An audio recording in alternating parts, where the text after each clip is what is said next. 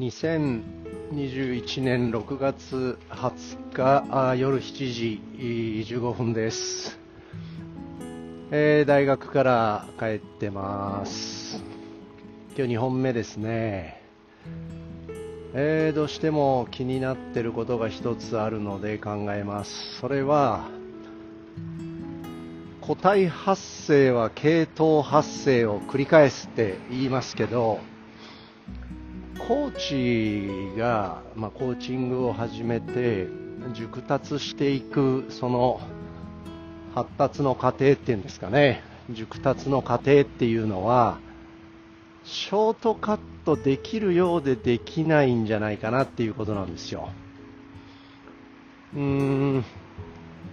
人の細胞はですね受精卵ですね卵子と精子がまあ、合体して一つの受精卵という単細胞の状態から細胞分裂を繰り返して多細胞になっていき、まあ、人類が進化をしてきたとされる系統をですね魚類から爬虫類になって哺乳類になってそして最後人になってまあ、月10日かかって生まれてくるわけですよね。一つの個体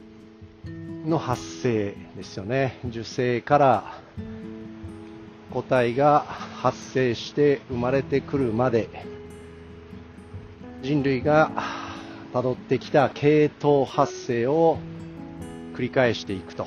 いうことになりますよね。個体発生は系統発生を繰り返すと。うん。それでもですね人類っていうのは世代をこう重ねていく中で少しずつ、まあ、進化なのか退化かは分かりませんけれども、まあ、変化していきますね。でコーチングなんですけどコーチがコーチングを始めたのがまあ受精卵の時としましょうかね。でコーチとしてうまくなっていく時にその先人のコーチいますよね。先輩コーチというか。あるいはこう自分が教わってきたコーチとか。その人たちのいろんな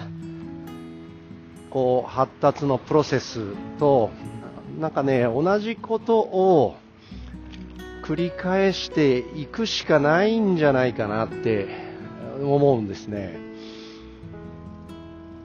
こうベテランのコーチ、成績を出しているコーチ、成果が出ているコーチ、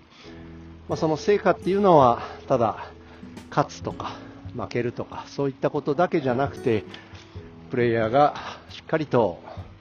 成長している。あるいは個性をより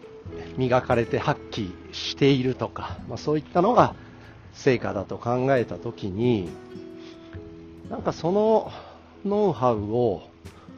こう見て成功例ですよね。それを見て自分も取り入れてやると何かその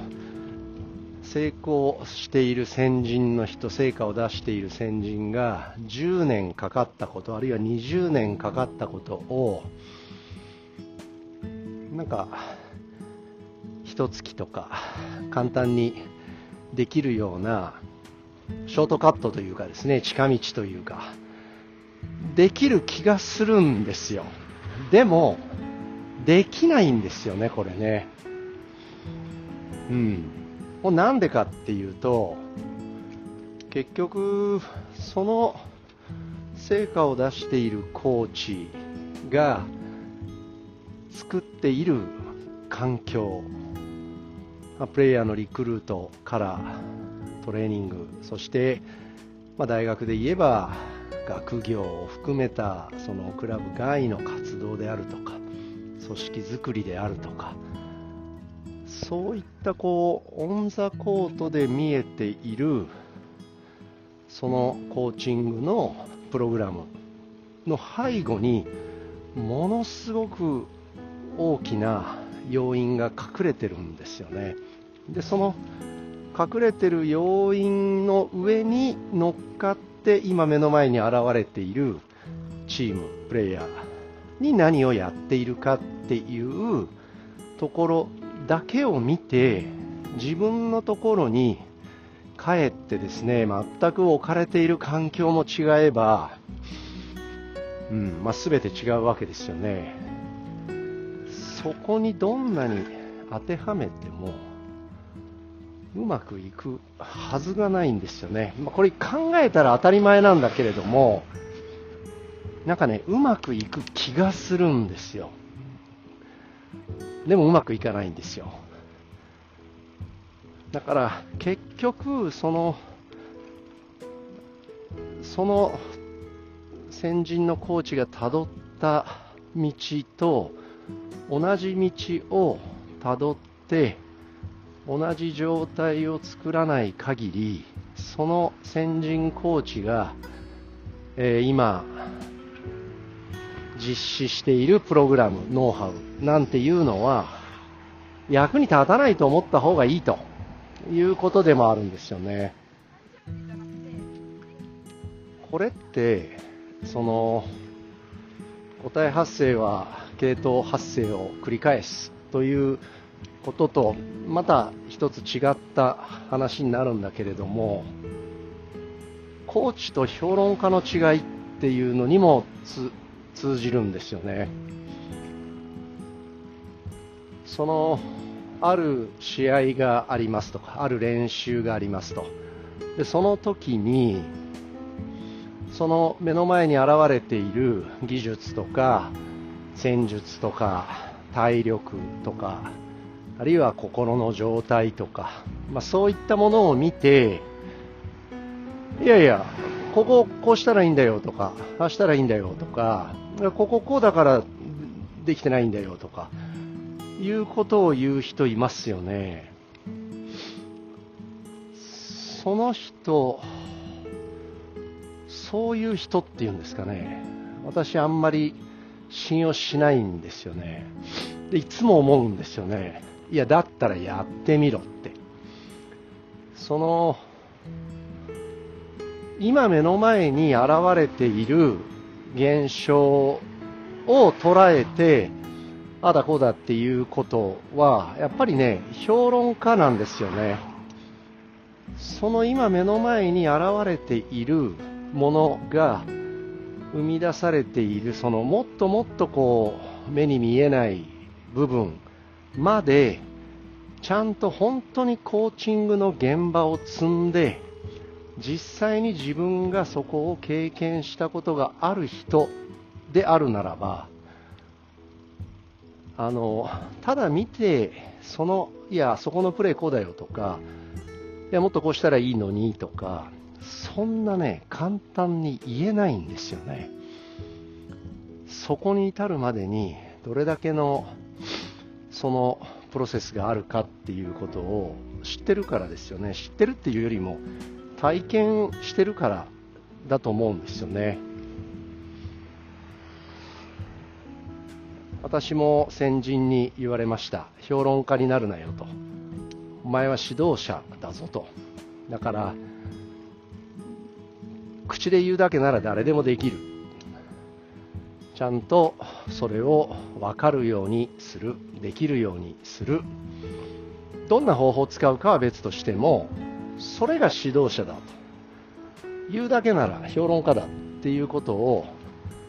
30代にすごく叩き込まれました。だからなんて言うんですかね。若いコーチというかこれからスポーツの指導を始めるコーチがある経験を積んだベテランコーチの下で勉強をしてそのノウハウを学ぶ、えー、それはすごく大切なことだし絶対にやった方がいいし絶対大きくの学びがあるんだけれどもじゃあその熟達したコーチをのそばでアシスタントをしたり、まあ、見学したりとかっていうのは表現すれば車の助手席に乗って隣で運転している熟達コーチの運転見てるだけですよね。だから実際に自分で運転してみない限り本当のことは分かんないんですよね。目の前に現れている一つの技術的な要因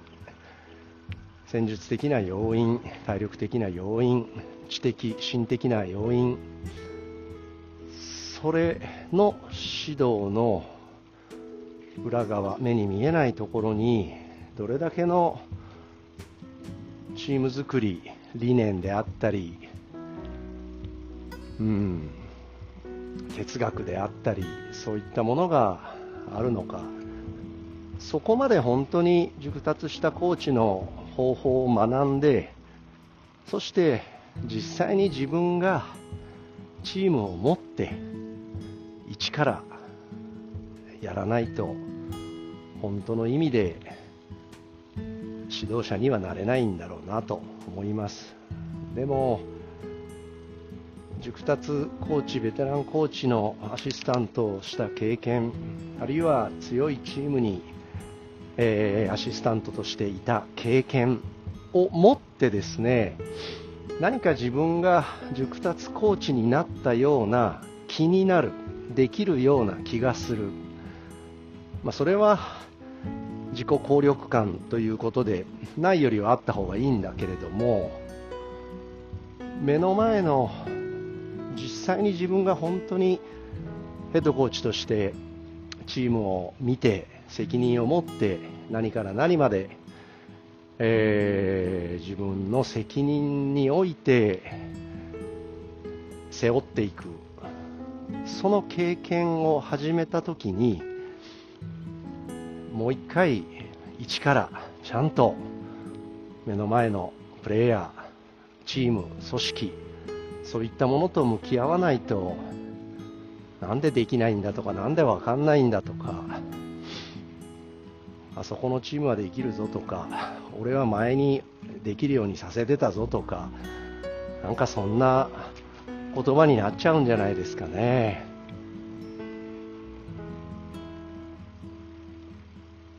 みんな一からやりましょう。その上で熟達コーチが10年かかったものを5年でできたらいいですよね。そうすればバスケットボール、まあ、スポーツのコーチングが先人のその先に進むことができますよね。その先人がたどり着いたところを超えない限り進歩はないわけですから先人を見習いでも先人と同じ道を歩みながらさらにその先へ進んでいく。そういった一人のコーチとしての熟達過程にですね、えー、ショートカットはないぞと。全部自分の試行錯誤自分がやってみてできたとかできなかったとかそういった実体験を持ってやったことだけが本当に自分にとっての力になるんであって助手席に座って見てたドライバーの姿大切にしながらも実際に自分が運転して事故ってスピード違反で捕まったり駐車違反で捕まったりいろんなことしながら熟達してベテランドライバーになっていくんだと思っています。なんか取り留めのない話でしたけど答え発生は系統発生を繰り返すということとうんコーチになりましょう。評論家は誰でもできます。コーチになりましょう。そういったことを強く思います、えー、以上です。